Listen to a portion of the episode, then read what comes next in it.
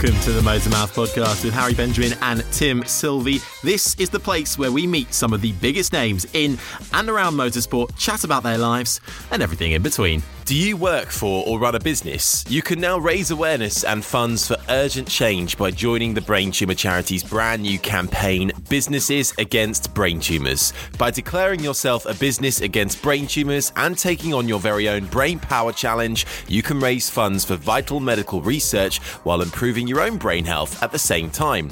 People have shaped our world and facilitated amazing amounts of progress through business. Organisations are connecting people every day, innovating in the face of challenges like the pandemic and creating products that make up our culture. Now is the time to take that power and put it into good by beating brain tumours. And we all know there's power in numbers. Brain tumours are still the biggest cancer killer of children and adults under forty, with treatments having changed very little since the nineteen eighties. It's no wonder when only three percent of national cancer research funding is spent on brain tumours. So it's down to the charity and its community of amazing supporters to urgently enact change. Look for the Brain Tumor Charity on social media to find out how you, your colleagues and your business can be the difference we need to see to defeat brain tumours for good. Motormouth is proud to be officially partnered with the Brain Tumor Charity, so a huge thank you for your support. If you can donate anything, you can also do that through the motormouth dot club website or through the Brain Tumor Charity direct, and together we can help every single person affected by a brain tumour. It's season nine and we're really Really excited to be teaming up with Rodin Cars, based in New Zealand but with a new H Q open in Donington Park in the U K. Owning the Rodin F Z gives you the keys to experience a whole new level of driving performance, a supercar like no other, giving you the chance to feel pure driving pleasure. Designed for easy maintenance, you could own the F one lifestyle and strive for that perfect lap time with the Rodin F Z. There's plenty of purchasing options, including after-sale partnership where your Rodin F Z is looked after on and off track by an official Formula racing team, storage and exclusive track access to Rodin's very own circuit in New Zealand. With Rodin and the Rodin F Z, you experience so much more than just owning an open-wheel high-performance supercar. For more information on Rodin and how you can get involved, visit rodin dash cars dot com. Hello, my name's Tim Sylvie, and sadly my usual and lofty co-host Harry is on holiday today with terrible Wi-Fi, so I'm flying solo, but nevertheless, the show must go on, and today I'm joined by a man who was born in leafy Wimbledon. Now, we all know that Wimbledon is famous for its tennis, but did you know that it's the oldest tournament in the world, dating back to eighteen seventy-seven, where it was first played at Warple Road and was open to amateurs? Yes, you and I could have had a crack at winning it. In other Wimbledon-related facts, there are fifty-four thousand tennis balls used in the tournament today, which are kept refrigerated to keep them looking spotless and playing perfectly. But enough of my Wimbledon-based facts. It's time to bring in today's guest, and I'm delighted to be joined by David Brabham, a man from one of the most important racing dynasties in motorsport. He's added over thirty years in the sport, from karts to single-seaters, Formula One and sports cars. He has a ridiculous racing C V. He's a triple Le Mans twenty-four hour class winner, back-to-back American Le Mans Series champion. He's enjoyed two championship titles in A L M S. He's been a W E C L M P one privateer, picking up podiums, and we've not even touched on the triumphs in Japanese G T five hundreds, U S A Professional Sports Car Championships, Spa twenty-four, Daytona twenty-four, Sebring twelve hours, and Bathurst one thousand. In recent history, he's brought the famous Brabham name back with Brabham Automotive with the astonishing B T sixty-two machine. We're here to hear about his life, career, thoughts and opinions. David Brabham, welcome to the uh, Good morning, Tim. How are you? I'm not too bad. How are you? I'm good. That's quite an intro. Thank you. Well, I, got... I sit there and I go, wow, did I do all that? I know, it's amazing. it's, it, it's it's probably the most impressive racing C V we've had. Um, but uh, where are you joining us from today? Where's where's home these days? Um, I'm just in the Banbury area. Um, so nice. Kind of in Motorsport Valley as such. Very nice. Yeah, that sort of... Um, Yeah, like you say, Motorsport Valley, a lot of the F one teams around there, a lot of other teams, and uh, and Silverstone not too far away. Now, uh, before we get no. cracking, um, I must explain that you're actually uh, kindly joining us on the thirty-first of March next year at our uh, celebrity charity karting event, which we're doing in partnership with Movember and the Brain Tumor Charity. And uh, if our listeners haven't found it already, there's an auction site up and running where you can actually bid on a team Uh, to join that race and be partnered with David. So David will be in the team Um, he's been volunteered by uh, a mutual friend of ours, David Murray-Hunley, uh, the grumpy entrepreneur. Um, and uh, if you want to join David on track, you can do so. Head over to uh, our socials or head over to our website and you can find some information about that day and join David racing against a bunch of other pro drivers and celebrities. So uh, make sure to check that out. Now, um, David, we always go back to the start. Um, let's talk about when the, uh, the the racing bug first bit you. I mean, you were born and then introduced to a car, presumably. Um, your father, Sir Jack, uh, has his place in F one fame as a, a driver and team owner. Take us back to your earliest memories of the sport. Uh, yeah, well, obviously just touched on the fact that I grew up, um, obviously, in a sort of, let's call it a famous racing family, and and racing was just, that was the topic. That's what everybody really discussed. But, um, you know, my dad retired when I was five, went to, uh, from uh, England to Sydney. So he kind of essentially went back home. And I grew up there uh, up until the age of thirteen. And, and yes, my dad actually retired and then sort of went off and did touring car races a few years later. So I got to see some of the racing, but it really wasn't an interest as such. Um, my passion at that time was was football, soccer. Okay. I was just going to say, so you've moved to Australia very, very young, so five years yeah. old. So you stayed there for a number of years. Presumably, if England versus Australia on the cricket or the rugby is on, you're a Aussie fan? Yeah, I would say I'm more of an Aussie fan. I, I, I you know, got, arrived there when I was five. I left Uh, to come back to the U K when I was sort of twenty-two. So I spent quite a lot of my, my childhood there. And um, so, and a lot of those memories sort of really embed you in, into the country. So when it comes to sport, um, yeah, I'll, I'll support um, Australia. Um, I do support England with football as well. Um, I'll, I'm a Man United fan, but I support any English club fighting it out in Europe. You know, so I'm more of a football fan than, let's say, just one club. Yeah, I just love football. You know, just love football, and, and wanted to be a footballer as a kid. Um, and I played okay. You know, we we had a great little team, and you know, we we choked at every final. Um, and got we we won the first one, and then we were runners up for four years in a row, and you know, we just choked it yeah. at, at the end. Um, but it was a great period, and then I got sent off to an agricultural boarding school. Um, to learn about agriculture because we had a farm. So essentially I was being groomed to be a farmer. Yeah, yeah. And um, they didn't play football. They played Aussie rules football. Uh, I, I was quite sporty as a kid, so I, I loved all sports, got involved in all sports, represented the school in whatever sport I could I could do, uh, whether it was running, um, athletics, you know, long, long, uh, long distance. I used to love long distance running, so I did quite a bit of that, table tennis, um, you name it, whatever whatever I could play sport, that was my big thing. And I learned how to play Aussie rules, insane. Which was great fun. Insane yeah, which sport. is insane, yeah. insane game. Yeah.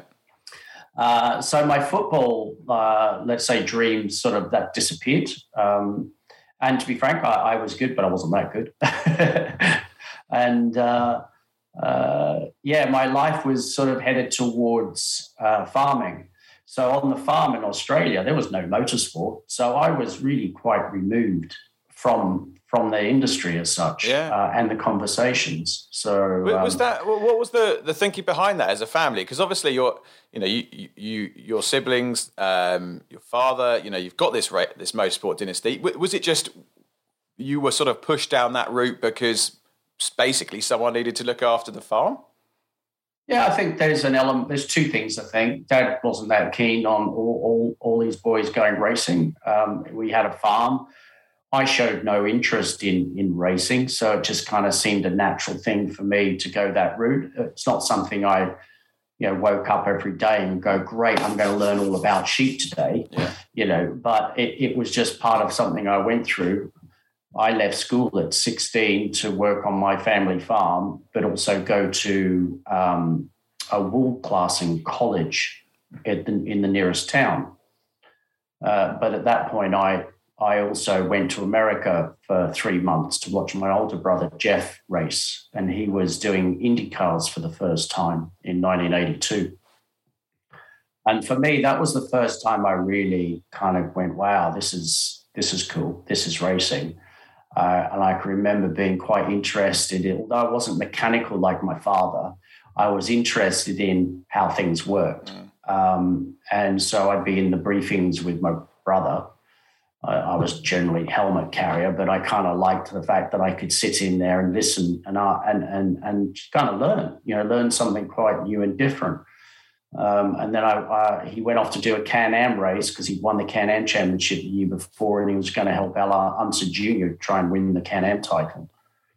I went over with him to do a seat fitting in the Frisbee that was being racing at the time, and um, saw a go-kart in the in the corner. Someone was working on it. I wandered over there, and I, on the farm I had a go-kart with my neighbour, but it was you know it was like a we built it ourselves. It had a Briggs and Stratton engine on it, and it was just a bit of fun, yeah. you know.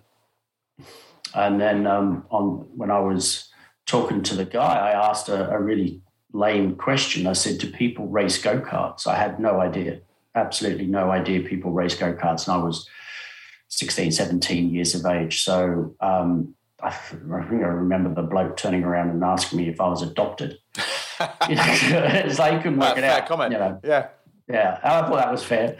Um, and so I, I, I kind of, the bug bit me right then. That was that was the moment my my path changed, because I went back to Australia and uh, I, I grabbed my neighbour and I said, hey, we, we should go and have a look at go-kart racing. So we went off to a go-kart race meeting, which was at the time the biggest race meeting of that racetrack all year. It was the New South Wales Country Titles.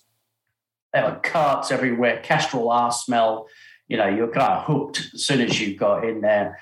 Went and chatted to Dad about it. His face just went white. Yeah. He just could not, he could not believe it.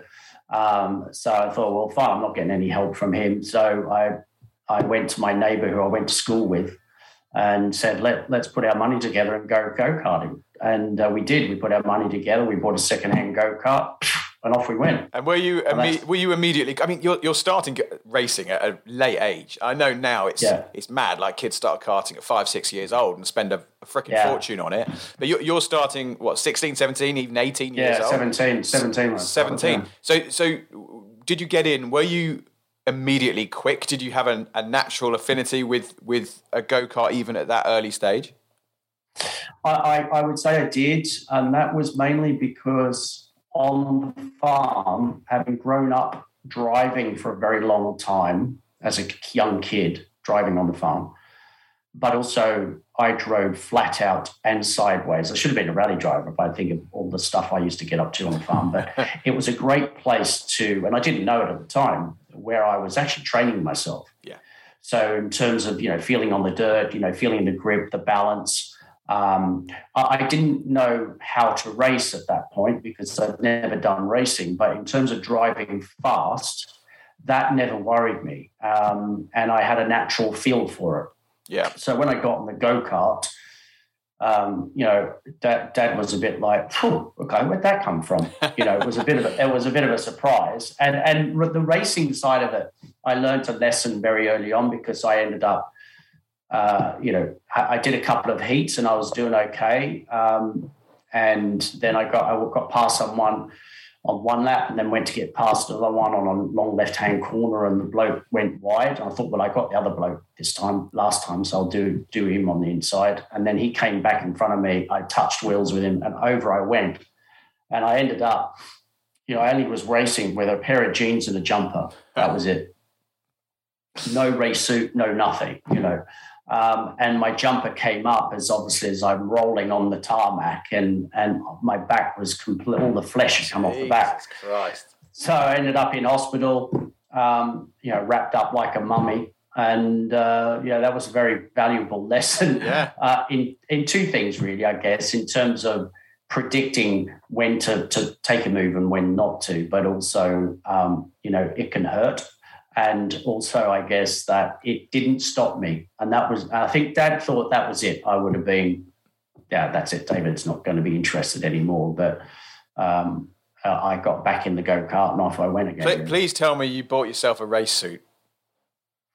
Yeah, well, I, I think, you know, I did some racing um, and Dad could see that I could drive. Um, and then he said, well, he sat me down. He said, well, are you serious about this? And I said, well, yeah, I am. You know, kind of this is what I feel like I want to do. So I said, okay, well, we'll, we'll I'll help you buy a new go-kart, uh, new engine, you know, because I had secondhand stuff. So, yeah. And I was punching above my weight with what I had in a way. Um, and then got the new go-kart and, uh, you know, started to win more regularly. And that's when Dad, I think it was at Orange. I did a race at Orange. Um, my very first time at racing at Orange, I ended up getting lapped. I just didn't know what I was doing. You know, um, it was wet, absolutely pouring with rain. Uh, my engine wasn't running properly. Um, it was all sorts of problems. The next time I went back to Orange, I won by half a lap. Wow. And he was there and he's, he's, and it was half drizzly, half, you know, so it was tricky conditions. We were on slicks. And and that was the time I where well, he told me. So that was the time I went, okay, you've got something here. We need to we need to see what we can do with it. So it, that was that was when he really got behind me. But I had to prove to him that I, I was serious about it and I could actually do it. Yeah, it's it, it it's a funny thing, you know, father son um, racing, and and there are obviously some sons out there who have a go at it and don't have that natural ability. Um, do you, do you think there there is something inherently in certain people that may be passed down that makes them good at racing, and not necessarily something you know something simple, but it could be something within their psyche or their their mentality that they've inherited that that makes them better than the average man? I think I. I... That's a really tricky question, isn't it, if you really dive into the detail? Yeah. But I think on the surface you could easily say, yeah, I mean, um, I think there is a natural thing that's in people when they're born. Um, it's like it's like that's one of the gifts they've got. Um, it doesn't mean to say that that, mean, that gives you success, because we've seen a lot of very talented people make the wrong decisions and then not really have a career. Mm. Um, where we've seen guys that perhaps don't have the natural ability as some of the others, but they work damn hard at it and, and they succeed, yeah. You know, so it's not just, oh, here's your natural talent and off you go, it's going to be easy. You still have to work hard, be dedicated as you are, you know, next, because the, the guy next to you wants to beat you or yeah. The girl next to you who wants to beat you, you know, it's just simple as that. So, you know, you hear about people picking up a tennis racket or a cricket bat at an early age and they've just got the eye and, and the rhythm and, and it's just it's just there. Yeah. You know, it's how you harness it after that. So um, when I started driving and driving as quickly and as stupidly as I did on the farm, you know, driving fast was very comfortable. Yeah, you know?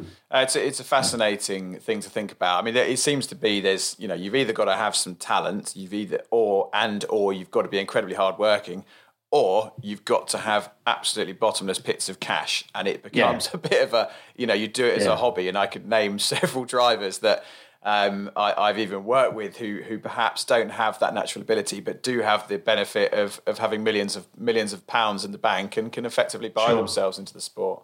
Um, but fast forward a little bit, and you're back mm. in back in the U K.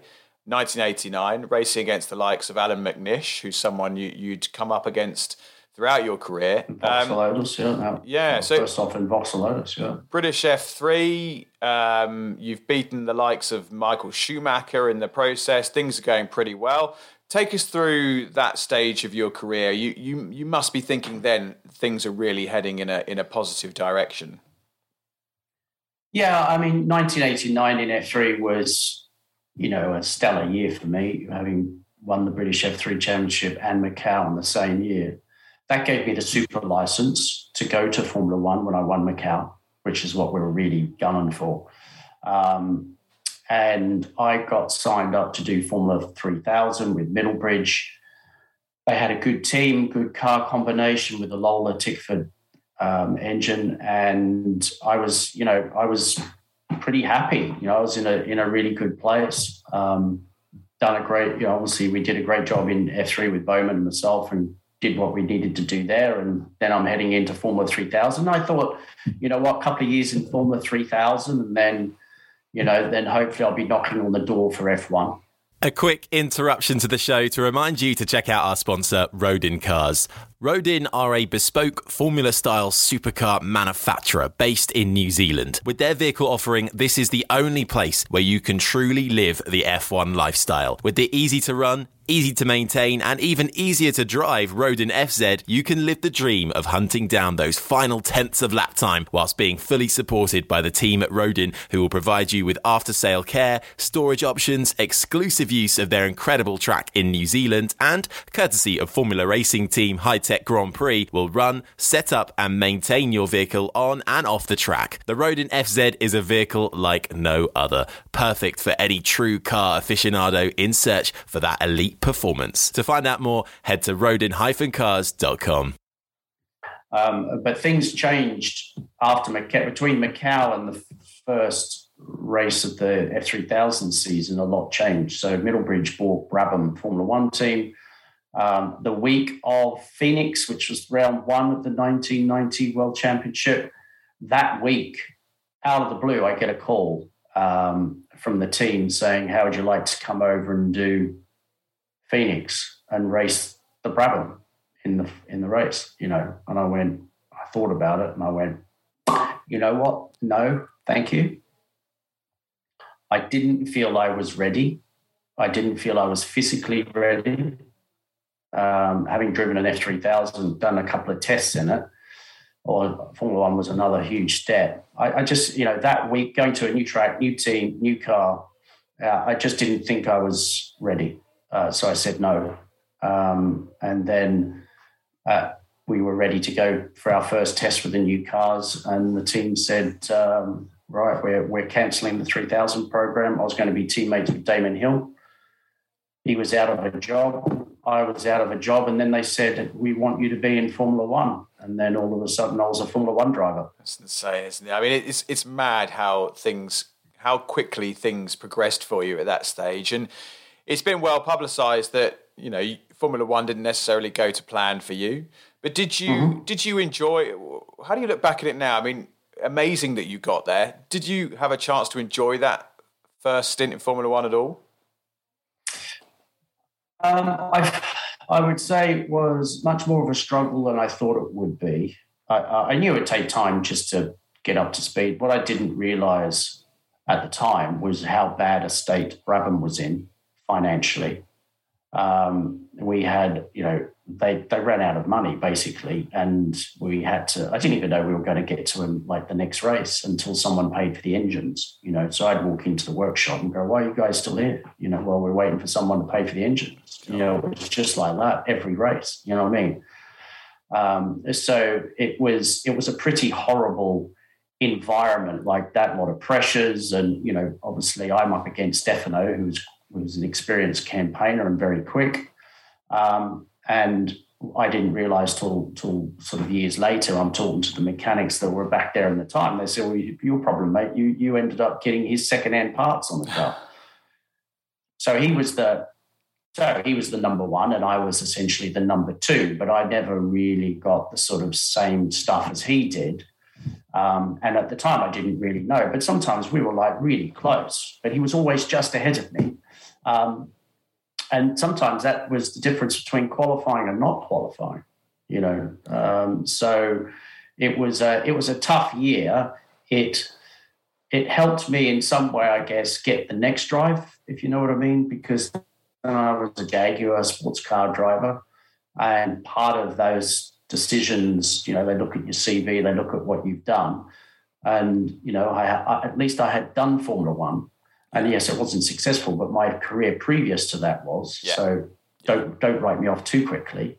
And then got into got into the World Sports Car Championship with Jaguar, the X J R fourteen, working with Tom Walkinshaw and Ross Brawn and, and the guys. And, you know, um, I ended up finishing first and second in my first World Sports Car event because I drove both cars, started in one and finished in the other, and finished one too. So it, it that's... that launched my sports car career. Yeah, I've got, I've got to, um, uh, got to ask about Ross Brawn. I mean, he, he's, mm. he's, I guess, a relatively private bloke. You know, we don't hear too much about him, but everyone's heard of him. What, what was he like to work with? I get, I imagine he's a man with a very, very big brain. Yeah, he was. he was good because, you know, obviously, I don't think many people probably realise, but that was the last car he ever designed himself. Okay. So he, he took a different role after that, um, where this one was his was his baby, uh, and the thing was phenomenal. It was so fast. When I when I joined, it was it was ridiculously quick compared to everything else. And to be fair, Peugeot caught up. They built a new car, and all of a sudden, it was like we were struggling to beat them. Yeah. Um, but uh, it was a great great environment. It was, you know, going from the sort of chaos at Brabham to a well-structured, funded team that had had Ross at the helm there, who was very quiet, allowed everyone to speak, but when he spoke, he spoke with authority, knowledge, uh, not trying to be overpowering because he allowed others to speak. And um, uh, he was just really easy and and, and good to work with um, from from my memories of those those times. So I've, I've always had a good relationship with Ross. Every time we see each other, we have a chat.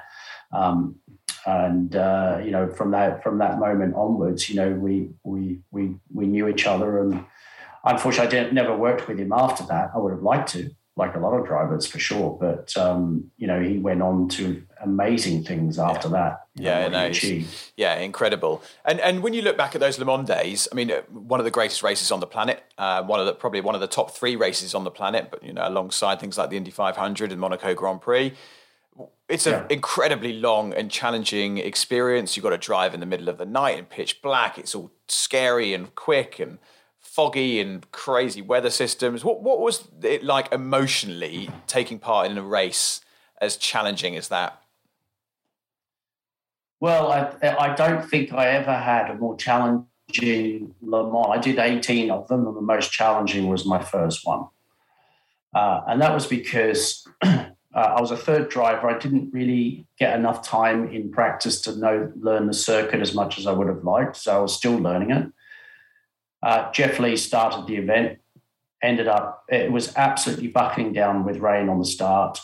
He got involved in an accident down the Mulsanne Strait on lap one, into the barriers, half the car missing, comes back into the pits, long, long time to repair it. So we're out of the race essentially at that point. Um, and then by the time I get in the car as the third driver, it's pitch black, it's thick fog, and it's bucketing down with rain. I couldn't see a thing. So there was no safety car. You know, I, I went out of the pits, and I can always remember Jeff Lees when he came in during his stint. I was listening to the radio, and he just said, "You guys are not paying me enough to be in this car." You know? And when I went out there and went down the Mulsanne Strait for the first time, I didn't get out of third gear. I, I couldn't I couldn't see where I was going. It was just these white lines. I didn't know if anyone's in front of me. Um, and, you know, I look back and I think, oh, you, you wuss, you know. But it was just scary. I just didn't know what what the hell was going on. You know, you couldn't see. It was absolutely bucking with rain. I didn't know if it was going to aquaplane. Uh, it was thick fog, and we're still racing. Yeah. You know, today's world, that would be, you know, under safety car, and it would be too dangerous. But back then it was like, you know, get on with it. Why are you slow?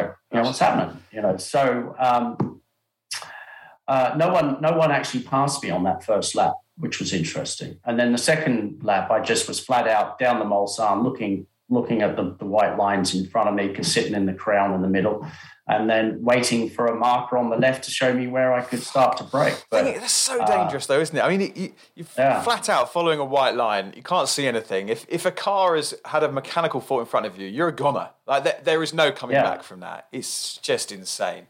How, yeah. how, what was it like when you when you when you cross the line and you get your first win in Le Mans? That must be one of the highlights of your career. Yeah, I mean, um, the second year I went back. So that's uh, my first one was ninety-two. So ninety-three was the Jaguar X J two twenty, and um, you know we, we were having a good battle with Hans Stuck in, in the Porsche, and they they ended up uh, crashing, I think. So that was the end of them. So it was up to us to really to get to the end. And um, during that during that race, I actually had a a, a fuel leak inside the, the the car. Oh my God! And uh, I got on the radio and said, oh, my feet are slipping and I've got a real strong smell of fuel. you know, and they said, well, can you get to the end of the stint? And I was, I was getting a headache and everything. So I came in uh, after a few laps and they, they, they filled up with fuel. And then they said, right, we found the leak. Could you, would you mind going doing a few more laps so we can figure out what to do with it, whether we need to change the tank or not? Well, I told them to F off, and I said, you change the tank because I am not going out. And uh, that, okay, so they changed the tank and off we went. Anyway, we ended up winning the race with D C and John Nielsen, and, um, you know, which was great. My brother Jeff had won the race overall for Peugeot, so it was a huge family affair on the day. You know, it was only later on we got disqualified because it was under yeah. appeal anyway uh, while we raced, um, which is a which was a shame because it, you know, on track it was a it, it was a great challenge for us to try and get to the front and keep there, and you know, with the other cars around, and you just had to have a few problems and and you know, you were done. So that was my first experience of standing on the podium at Le Mans, which is something you'll never forget. Yeah, yeah. yeah. I mean, despite the, the the disqualification, you still had that experience of standing on the podium at Le Mans in front of all Absolutely. those fans. You know, yeah. So, you know. The, yeah, my dad was there, and he, yeah. you know, he, he was there with two of his sons who just won Le Mans. Yeah. You know what I mean? So, Insane. Yeah. yeah, amazing. And, and just fast forwarding, and then a little bit more, um, following a second stint in Formula One, you did some British Touring Car Championships back into Le Mans, had some more success. But um, before we come on to more uh, recent history, I'm I'm keen to get your your thoughts on Formula One now, um, and obviously Liberty Media came in a few years ago, changed things up a little bit, and they've mixed things up. Got some new regulations coming in. We've got a great driver battle. What what's your take on Formula One now? Do you do you do you like it? Do you look back at the old days and think I liked it better then? What what's your take on um, on the current racing? Um, I, I would say that. Uh, yeah, I guess I'm I'm probably one of those people that look back and think the racing back then was quite raw. The tracks were dangerous. Um, there was a different vibe in the paddock as such. Um, today's Formula One is very different. Um, the cars are technically just amazing. They really are, uh, from a performance point of view. Uh, the drivers seem to get younger and younger. You know, they're hardly out of nappies and they're driving quickly on a Formula One car and win a world championship. I mean, I went into Formula One when I was twenty-four and I was the second youngest driver on the grid. I think the average was over thirty. You know what I mean? It was very different to today's world. Um, I think the evolution of the way the cars have gone and the drivers in terms of their performances, the way they, they go about it, their fitness, everything, it's just everything just goes up and up and up in level. So that's impressive to to watch from the outside. And, and of course, it's always more interesting when you've got a bit of a battle on track. Um, you know, the, the Lewis Max show that we've we've seen building up over the last few years to this kind of moment is, is fascinating. You know, it's drawn a lot of people in. I think Liberty coming in at the time that they did, we, everyone was probably a bit unsure to begin with. But if you look fast forward to where they are now, you know, um, It, I, I kind of feel they came in at the right time with the right vision. Um, the fans have got more connected, more involved. Uh, obviously, social media has played a big role in that. They didn't have it in my day, but um, certainly I think a lot of positives are coming out of Formula One, and with the new regulations and cost cap and things like that, it starts to make a bit more sense as well from a, from a, let's say if you're a business and you're looking at Formula One as a business, it's starting to make a little bit more sense now as well. So I think the future looks pretty good for Formula One, to be fair. Yeah, no, I agree. I mean, I think the first couple of years of, of Liberty's reign, I think there was still a lot of, there was a lot of Formula One bashing going on, and gradually over the, the year, the, the last few years, it seems to have tailed off. And I think people are actually mm. injured, falling back in love with the sport again. I think a lot of people yeah. fell out of love with it, and it, and it became absolutely. I think, and I'm, I would put myself in that category as well. Yeah, yeah, yeah. No, yeah. agreed. Well, let, let's talk. Um, let's shift focus and talk about um, Brabham Automotive. Um, I don't know if you remember this. I don't know how many years ago it was. It was before the B T sixty-two, before anything, before any wheels were made, any bits and pieces were created. I was in a room with you in, um, I think it was London Wall, in a in an office of some investment firm, and, and you were looking for funds to, to, to get going with Brabham Automotive and, and get going with the B T sixty-two. And the meeting we had, I can't remember the, the chap I was dealing with, but we we talked around it. Can we help with any fundraising and stuff? And it came to nothing. But it's funny that we sit here now, and that during that period of time, that what you've gone on to achieve is is incredible. You've got the project off the ground. You've got a car that is um, available um, as a track car, but it's also going into racing. It it seems to have happened pretty quickly. For those that don't know, tell us a little bit of the backstory behind Brabham Automotive and the B T sixty-two. Yeah, sure, thanks. I mean, um, it, it, if I go back a little bit further, it was it really started when I, I got to age forty, and I'm thinking, what am I going to do when I'm fifty? Um, because I didn't feel like, um, well, I felt like I needed something, and I felt that we've got an iconic racing name. How do I, how do I, what do we do with that? You know, we're not, we weren't doing anything with it.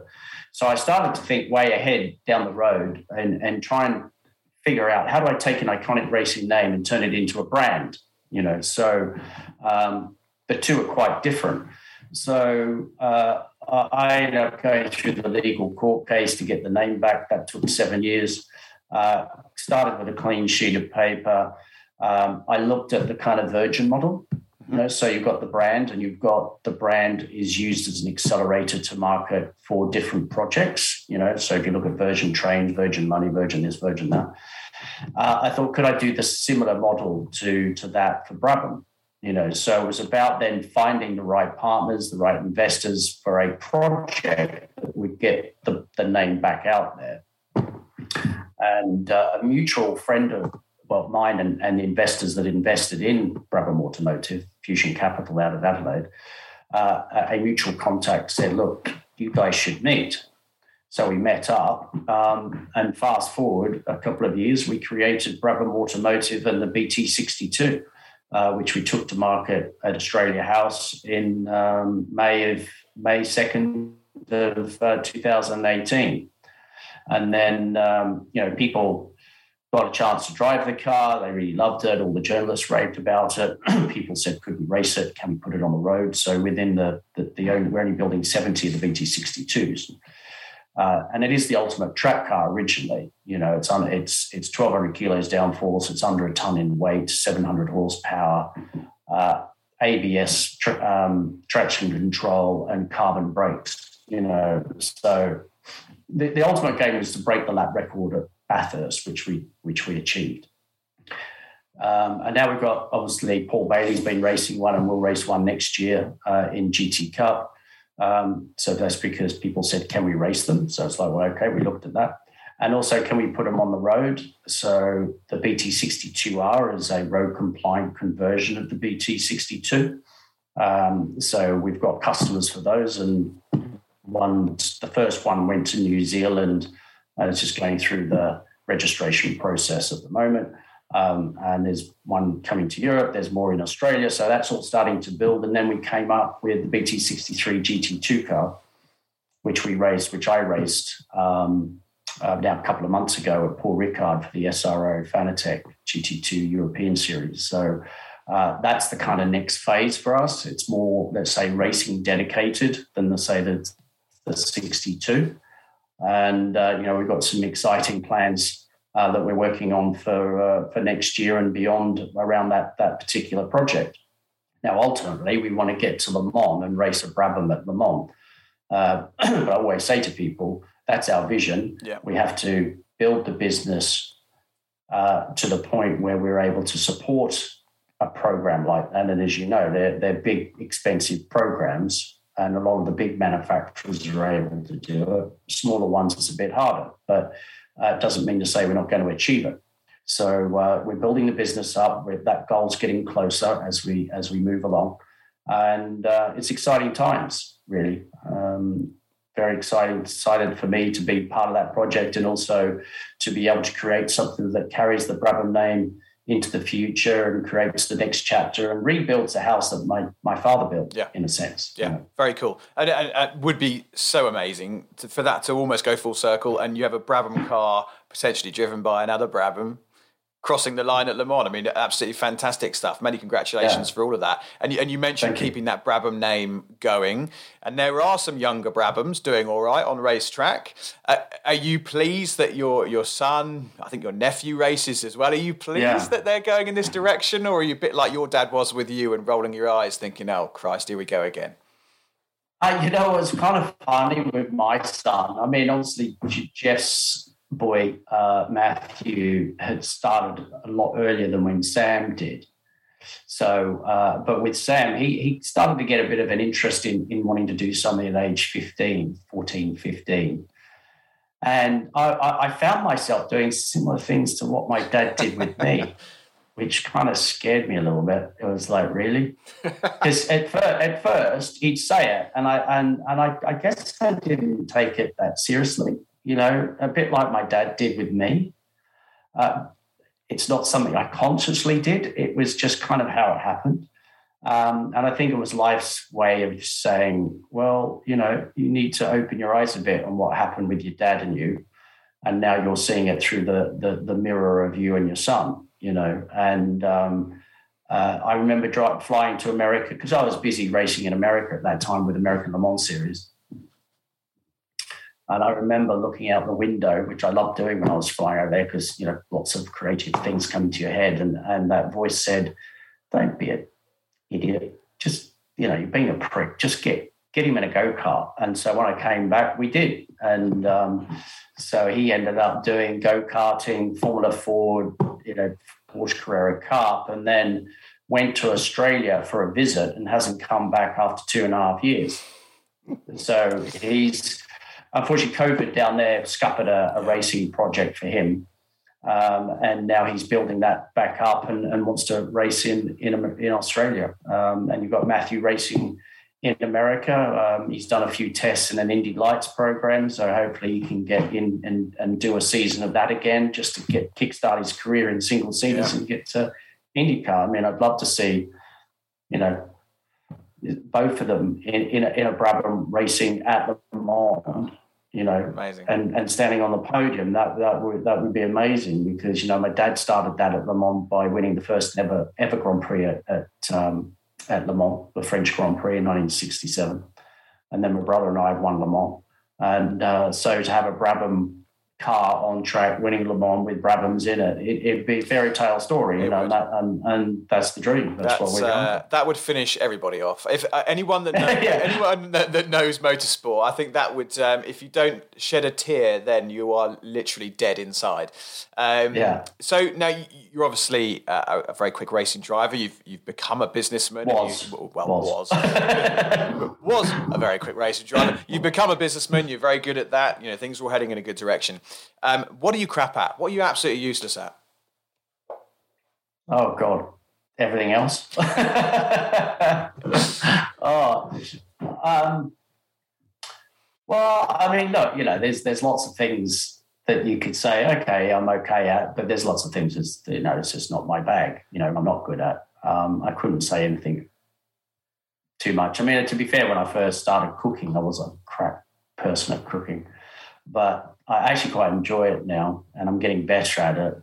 My wife's a good cook, and my son, uh, Finn, who's twenty-one, is an outstanding cook. You know, so when, when he's when he's at home and I'm cooking, I feel massively under pressure. um, and let's flip that on its head. Any hidden talents? Anything that you're particularly good at outside of your racing and uh, on-track exploits? Um, I think I, if I go back to like the conversation I had earlier when when I was at school and I played a lot of sport, um, I, I I can pick up sporty stuff really quickly, um, and I think that's all that's been good for me going on. You know, um, you know, I like playing golf, but I don't I don't play enough to be good at it. But um, an example, I guess, is I I, I, think I was living next door to the nineteen ninety-one European champion, a guy called Jeff Hawkes, I think his name was. And he asked me to do a golfing uh, charity match. And uh, I said, well, you give me some lessons, you know, because I was okay at golf, but pretty average, you know, shooting high nineties, that kind of thing. And he gave me four lessons and we played together. And after the first nine holes, uh, we were both on four over par. So it, with a bit of guidance and stuff, you know, I can pick things up quite naturally. So um, that's kind of, that's where I would say I, I was always born with something to be able to do that. Yeah. Fantastic. Now that we have a final three questions that we ask all of our guests, um, and they throw up a myriad of different answers, and these are brought to us by our friends at Rodin Cars. The first one, what's got you excited at this very moment? I think, um, you know, you, you, you try and think, oh, what could that be? But it's that first thing that kind of comes to your head. And I, I kind of feel that all the work that I've done in the background over the last sixteen years to get, let's say, the Brabham brand to where we are today with Brabham Automotive. We've got some other things that we're working on in the background, and you can start to see light at the end of the tunnel in terms of where, where it's all headed. Mm-hmm. And it's really exciting.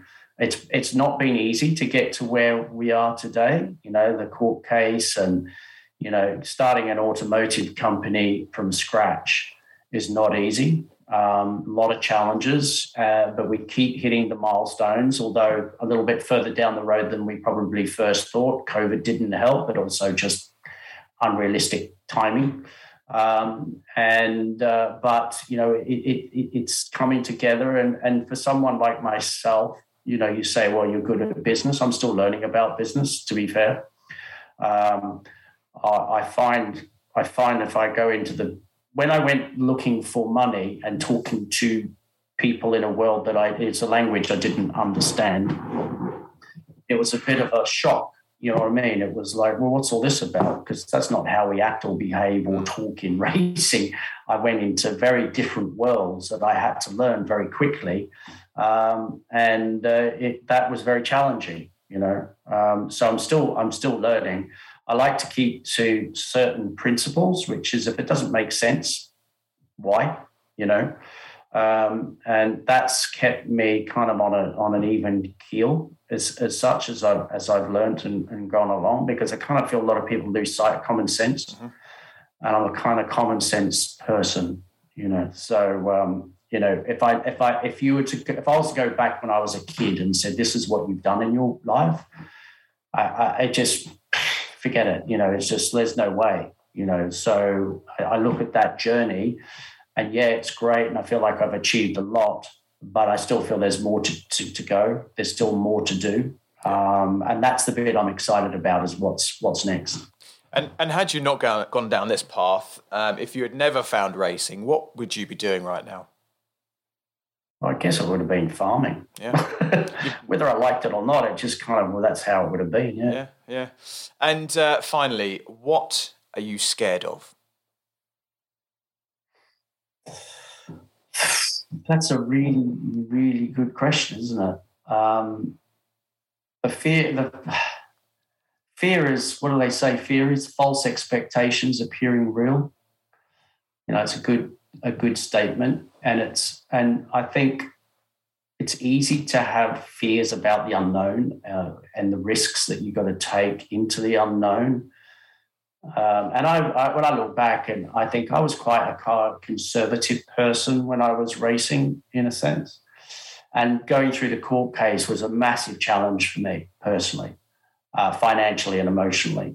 Um, uh, but that broke that mold a little bit, where I started to take more risk. I started to push myself a bit more in areas that perhaps wouldn't have done. So for me, it was it was about breaking those barriers, internal fear barriers, I guess. Yeah. Yeah. Uh, so it's a, I think it's a really interesting question. It's a very simple question, but it's. I, I think you can tell a lot about an individual about their answer, because some people, will, I mean, we've asked that question to over one hundred people now on this podcast, and some people just go, ah, spiders. You think, okay, fair enough, you know, fine. Yeah. Others, pe- people like uh, like Freddie Hunt, for example, couldn't answer. It choked him up because he, he yeah. we'd obviously talked about his father a little bit, and it, he just he was like, I don't think I can talk about it, so he left it. And others went oh. quite deep into it, and it, it throws up all sorts of yeah. of, of fascinating answers. Um, but that, yeah, is- I mean, if if you're talking very generic, what are you scared of from an animal point of view? Yeah, it would be a snake.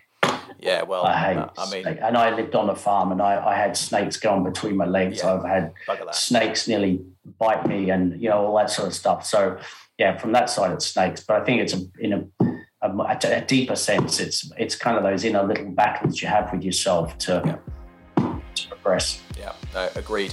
Well, um, listen, we've kept you for long enough, um, but fascinating story. Um, there, there's so much that we didn't talk about. You know, you've done an awful lot in your career, um, but best of luck with um, Brabham Automotive, best of luck with the car um, and, and future iterations of that car and all the racing that's to come. Um, David yeah. Brabham, thank you for joining us on the Motormouth podcast. Thank you very much for having me, Tim. Um, really enjoyed it. Thank you. Pleasure. Before you go, one final reminder to check out Rodin Cars. Forget a one-off experience. With Rodin and the Rodin F Z, you can become and live the life of an elite performance driver. With your very own Rodin F Z, you'll be able to drive a truly remarkable supercar, hunt down lap time and search for ultimate performance. A solo cockpit, but never alone. With Rodin's incredible after-sale partnership, you'll be looked after on and off track with an official Formula racing team running and maintaining your vehicle. And as an exclusive owner of a Rodin car, you'll get exclusive access to their circuit in New Zealand. So, what are you waiting for? To find out how you can own the F one lifestyle, find the perfect racing line, enjoy the thrill of a roaring engine, and experience the purity of driving, visit rodin dash cars dot com. Thank you so much for listening to the Motormouth podcast. Do make sure you give us a follow on our socials, Twitter at Motormouth underscore, Instagram at Motormouth underscore official, and Facebook, just search Motormouth. You can also download the Motormouth app where you can get exclusive video content from M M T V, create your own social profile, Profile to interact with other fans and check up on all the latest happenings with whatever motorsport takes your fancy. We're also proud to be supporting the Brain Tumor Charity too, so make sure you check the links in the podcast description to find out how you can help cure brain tumours quicker. Don't forget to like, subscribe and review, and until next time, you've been listening to the Motormouth Podcast.